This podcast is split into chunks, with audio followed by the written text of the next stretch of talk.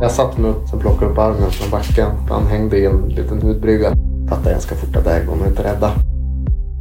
Det gjorde jävligt ont. Jag låg och väntade på ambulansen. Ville bara bli nedsövd. Han, när han vaknade låg han som skavfötters med sin, sin kollega som inte överlevde olyckan och eh, att han märkte på en gång att det nog var ganska kört för den här kollegan. Den eh, 22-årige Skelleftebon Arvid Ögren fick ett gaffelstativ över sig när han byggde ett vindskydd på Northvolt-området. Hans kollega omkom i den här tragiska olyckan och själv tvingades han amputera vänsterarmen. Den här eh, gripande historien ska vi prata mer om i eh, veckans avsnitt av Studio Norran. Jag heter Wilhelm Sandelin Anton och gäster i studion är mina kollegor Robin Lindgren och Melissa Niman.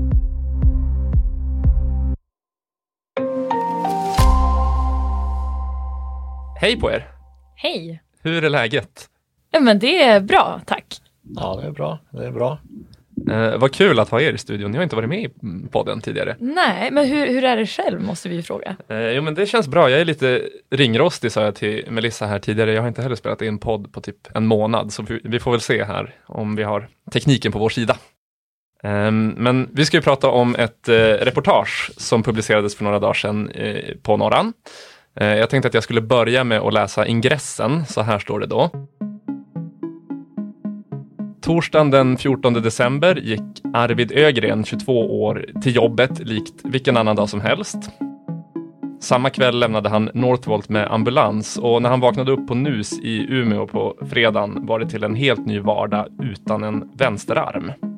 Två män fick föras till sjukhus med allvarliga skador efter en arbetsplatsolycka på Northvolt i Skellefteå igår. Polis och utredningen leds av åklagare vid Riksenheten för miljö och arbetsmiljömål. Det är du Robin som har skrivit den här artikeln. Eh, som sagt ett reportage som publicerades tidigare eh, här på Norran och i papperstidningen. Och Melissa, du har fotat. Jajamän. Hur var det här mötet? Ja, men det var speciellt i och med att jag känner till Arvid från Bureå där jag också kommer ifrån så var det ju första gången, det var ju första gången jag träffade han sen det hände. Så att se en person man har sett eh, med två armar förut och se han liksom utan en arm, det, det blir ju en påtaglig känsla direkt man ser att fan, det här, så här ska det inte vara.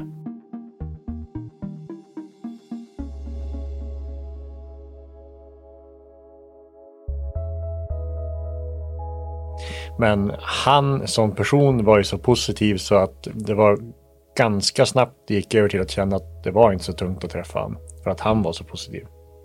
Mm. Jag tänker att det är ju liksom speciellt alltid att prata med en person som har varit med om en så traumatisk verkligen händelse. Och det är klart att alla tacklar ju sånt olika. Hade han varit deppig tror jag att det hade varit jobbigt även för mig att liksom sitta där och känna en positiv tanke kring mötet och liksom sådär. Ja, vad säger du Melissa?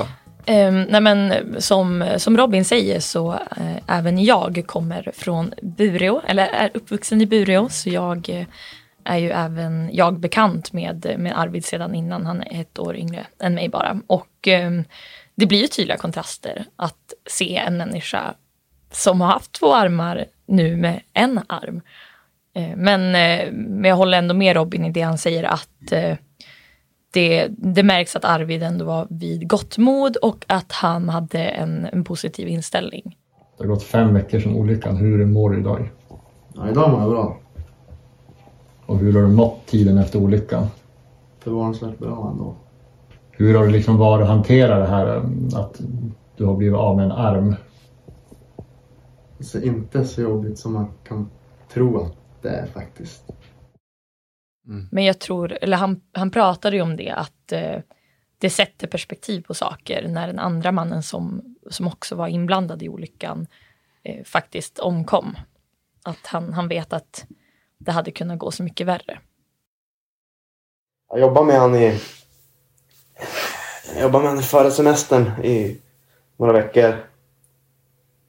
Sen så har jag väl jobbat med han nu i för olyckan var väl två månader kanske. Mm.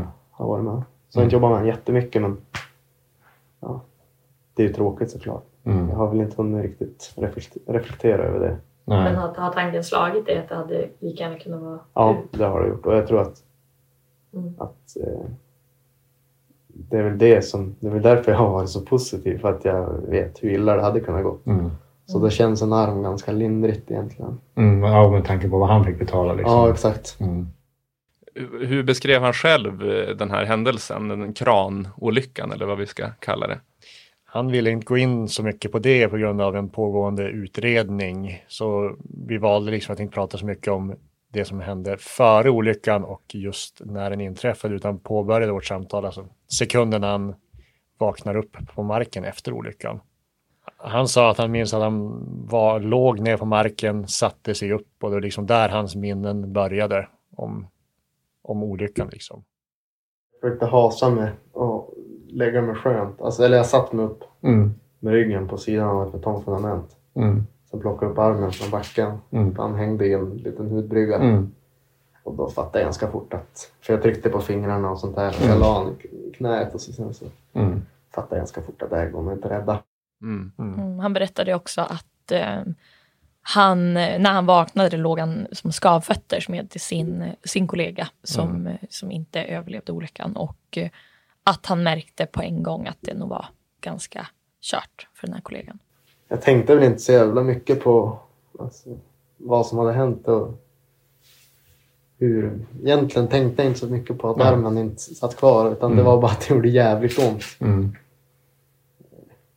Alltså, och så jag minns jag, jag låg och väntade på ambulansen för att de skulle komma. Jag ville bara bli nedsövd. Mm.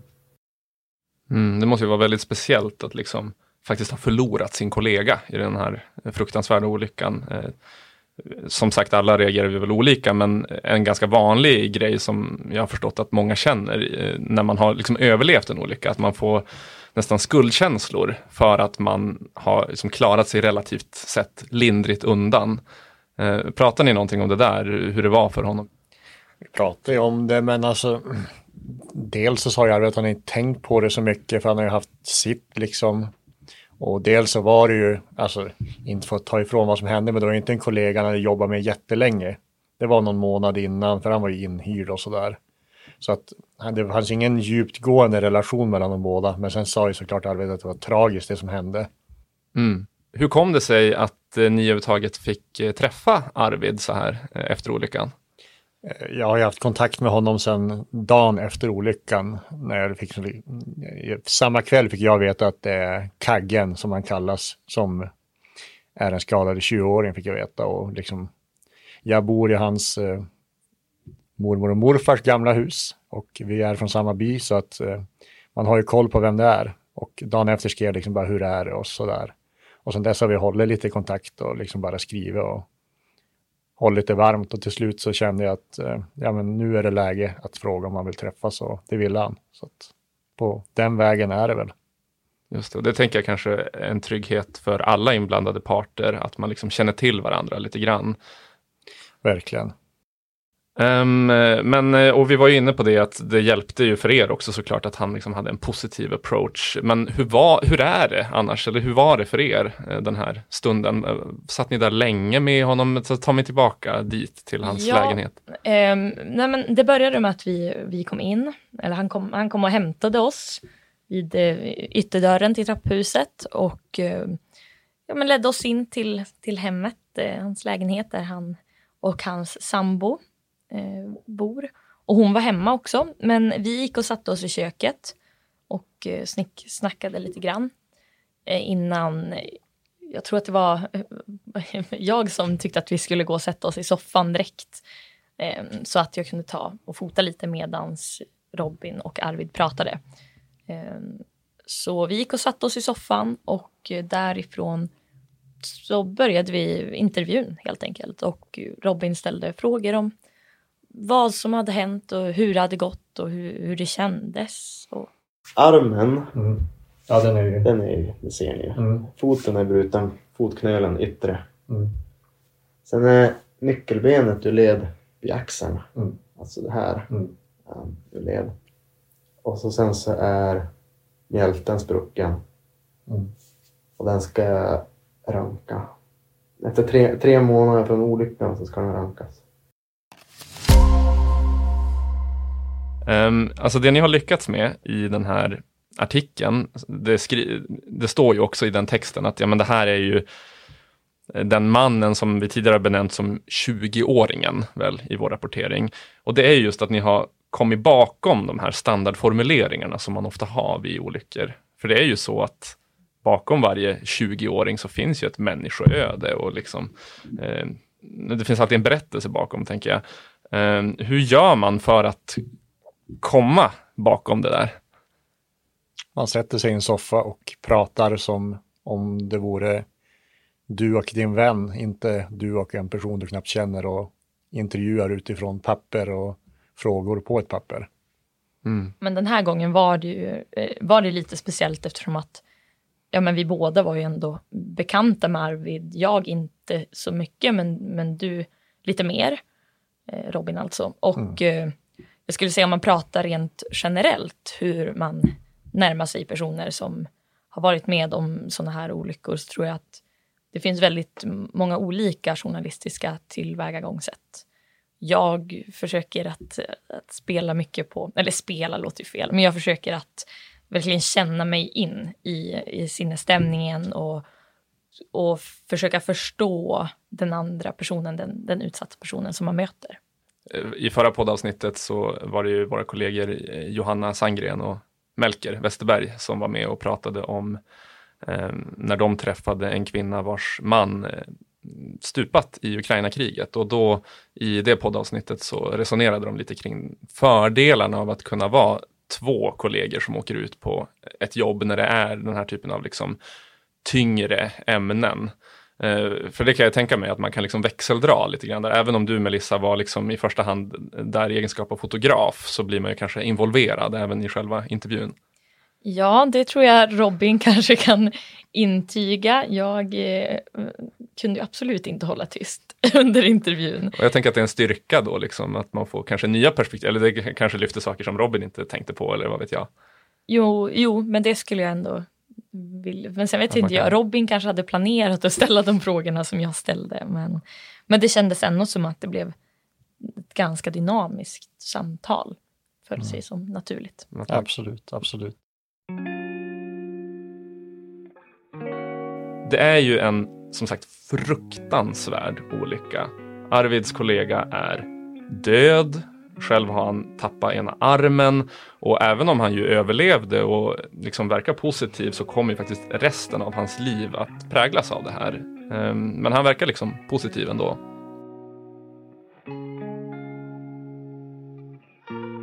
Men det var ja. det som var så som, som jag tyckte var så tydligt att när, man, när vi träffade Arvid att eh, det, det, han såg så långt fram på en gång att han pratade direkt om att han såg fram emot att testa olika armproteser och eh, han hade som en plan för hur han skulle gå vidare med i, de, i hans hobbys. Han hade köpt någon ny datormus som var speciellt designad för, för de som inte kan ha mm. ena handen på musen och andra på tangentbordet. Just det. Mm. Och så pratar han ju om, om fotbollen som han brinner för. Att han hade ju sagt det att, till tränaren att ja, men nu slipper jag göra inkast på ett tag. Så, men han hade vid, vid gott mod och hade, hade som tydliga planer framöver. Mm. Jag tänker att det är så himla många moment i vardagen där man använder båda armarna som man inte ens tänker på. Alltså typ knyta skorna, använda bestick, eh, skriva på ett tangentbord, vad som helst. Alltså att man har liksom, ja men för det var väl också i texten att han insåg att han skulle luta sig mot någon vägg och så bara föll han typ, för han hade ingen arm. Ja, en av få gånger han upptäckte att uh, det muskelminnet har lurat honom, om man kan säga så. Så att det är ju mycket moment där man kanske inte tänkt på det, men han sa att han inte haft något problem hittills, förutom typ en soppåse en gång. Mm. Så att eh, hittills har han ju stött på sina prövningar och klarar dem, men vi får väl se hur det blir i det långa loppet. Jag har inte testat att knyta skorna än, men det känns svårt. Mm. Eh, skulle jag på en soppåse på soptunnan, det var också svårt. Mm. Men ja, det går ju ganska bra. Hur mycket har du hunnit vänja dig vid att du saknar liksom? Alltså lite grann, men en gång så jag skulle ta på, jag har en sån här stövel Mm. för att ta på. Mm. Så här, jag skulle ta på den när jag var på firma för några. Mm. Och så skulle jag luta mig mot väggen så här. Mm. Och så får jag bara, Mm. så tacklade jag väggen. Men det är väl enda gången som jag riktigt har typ försökt fånga någonting Mm. eller mig själv med Mm. armen. Annars är det ganska, bra. Mm. Mm, men vi, vi pratade ju faktiskt lite med honom även om ja, men det här muskelminnet. Man kan ju även uppleva fantomsmärta när man har blivit av med en kroppsdel. Alltså att man känner smärta även fast det inte finns någonting att känna smärta i. Och det hade han ju varit med om. Eh, men, men han berättade att när han upplever att han får ont i armen eh, eller att det kliar på armen, att det brukar hjälpa då men om han kliar på, om man lägger sin sambos armbåge där och kliar där så brukar det hjälpa. Eller om man bara tänker på att han faktiskt inte har en arm och tänker på olyckan då brukar smärtan, om det är smärta, då brukar den avta. Eh, så att han, han hade ändå en del, en, en del tillvägagångssätt. Just det, just det.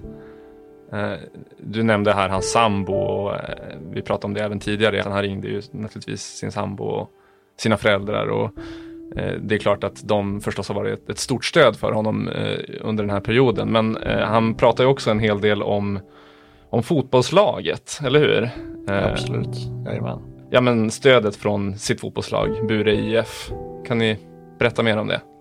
Ja, brorsan spelar i det laget så att jag vet ju hur de, hur de är och det är ju som alla lag, det blir ju som en extra familj när man delar samma intresse och så många timmar på en vecka tillsammans.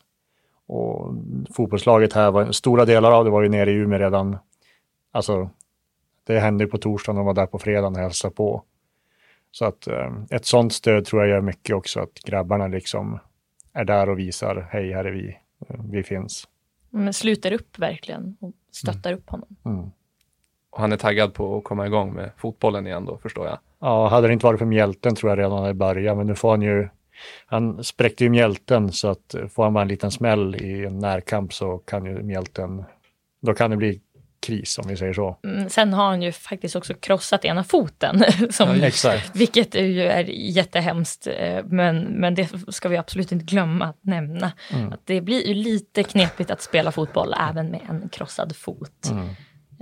Så. Mm. Men det är väl mjälten och, och foten för armen. Så eh, vi pratar väl lite om att ja, men det blir väl spännande att se hur balansen är. Men Mm. jag tror som Robin säger att det var ja, fotbollslängtan, eh, längtan, längtan ut i planen. Den, den var väldigt tydlig. Mm. Verkligen. Verkligen. Det är klart att sånt här kan ju vara jobbigt även för oss på andra sidan. Vad tänker ni om det där? Jag är rätt bra på att ta på mig en yrkesroll och lämna känslor utanför, även om man är människa och känner saker, men just där och då så känner jag väl kanske inget större, alltså inget, inte åt något håll någon större känsla, utan jag är där och ska göra mitt jobb och tar in vad han säger, känner vad han säger och tar det därifrån. Men Mm. tungt var det absolut inte i och med hans glädje. Och det eh, jag som, eh, som också vill jag ändå hävda är går alltid in i sådana här situationer ur en, eller i en professionell roll. Men jag å andra sidan är väl kanske lite mer känslosam som människa. Och det har absolut hänt att jag har gråtit när jag varit ute på jobb och man har pratat om tunga saker. Det är ju mänskligt tänker jag. Liksom. Precis, och eh, tidigare den här dagen så hade jag faktiskt varit på, på sjukhuset på onkologavdelningen och träffat en eh, cancerpatient som är dödssjuk. Eh, och eh, pratat med henne om, om tankar kring det. Och, eh, det var ju två väldigt tunga jobb för mig samma dag. Jag åkte direkt från sjukhuset hem till Arvid då. Men jag skulle ändå vilja påstå att Äh, det kanske låter hemskt att säga det, men jag tycker inte att mötet med Arvid var lika jobbigt som mötet med den cancersjuka kvinnan. Just för att det blev så tydligt att, och hon var också positiv, men det var så tydligt att han inte, att Arvid inte var i ett sånt stadie att han visade sig men sårbar på det sättet som folk ibland gör. Eh, Men, men det är ju av olika anledningar. Han kanske inte är, har, har en lika som känslosam inställning. Jag tror att jag hade ju varit ett vrak personligen om jag hade blivit av med en arm. Mm. Hade förmodligen gråtit jättemycket under en sån intervju. Han var inte där. Och det var, jag skulle ändå vilja säga att jag upplevde det inte som en mask. Utan jag upplevde det verkligen som att han, han såg positivt på det. Eh, så den dagen så blev jag tårögd några gånger under min intervju på morgonen på sjukhuset. Men när vi träffade Arvid så, så kändes det inte tungt. Även fast det, det var ju en väldigt tung händelse. Men det är väl just den inställningen som han har. Mm. Det där är ju lite tjusningen tycker jag med att jobba på en lokaltidning, att det är så blandade skurar. Att liksom ena stunden skriver man vädervarningar eller trafikolyckor och sen så är man ute på ett sånt här jobb helt plötsligt och liksom livsöden. Eh. Mm, men det är ju också, ja men som du säger, det är verkligen tjusningen i det. Och det är också en av de största anledningarna till att jag ville bli journalist. Att träffa människor och berätta deras historia, deras livsöden. Annars då, pratade ni någonting mer om liksom vad han ser fram emot nu framöver? Vi pratade om fotbollen och eh, även det här med protes. Ja, samma dag som vi var där och träffade honom hade han just kommit hem från att spela golf nere på Scandic tror jag det är som har en golfsimulator. Just det, det kan man göra med en arm. Ja, han sa att det var väldigt svårt, men det gick. man får ta i. Han höll på att ramla någon gång av swingen och sådär, men det kommer han ju också att lära sig. Det var ju första gången han provade, så att och jag vet att han har ett intresse för golf så jag antar att där kommer det bli några timmar, hitta, hitta vad som fungerar där. Han eh, gillar Manchester United så varje gång de spelar sitter han ju framför skärmen. Sitter också framför skärmen och spelar dator så att ja, det är väl lite sådär som en vanlig 22-årings liv är. Mm. Mm. Det kan man ju säga också att gensvaret på den här artikeln har ju varit otroligt. Alltså enormt många som har kommenterat i sociala medier och gillat. Och, eh, jag såg till exempel att det var någon supporterförening eller vad man ska kalla det till Manchester United här i, i länet. Som från hade, din hemstad? Från Umeå ja, ja. precis. Fick vi med den mm. detaljen. Eh, som väl var intresserade av att eh, komma i kontakt med honom och uttrycka sitt stöd. Så mm. det märks ju verkligen att en hel bygd liksom sluter upp eh, i sådana här tillfällen. Det tycker jag är väldigt fint. Mm. Och det, det behöver vi ju lägga till också att han var ju väldigt tacksam över det stödet han har fått även av arbetsgivarna. Ja, eh, framförallt av Northvolt som mm. man ändå har märkt har fått en del skit för det här. Och han, han sa ju liksom att Northvolt har ingenting med det här att göra. De har bara varit professionella och hälsat på mig och ja, de har skött det hur bra som helst sa han.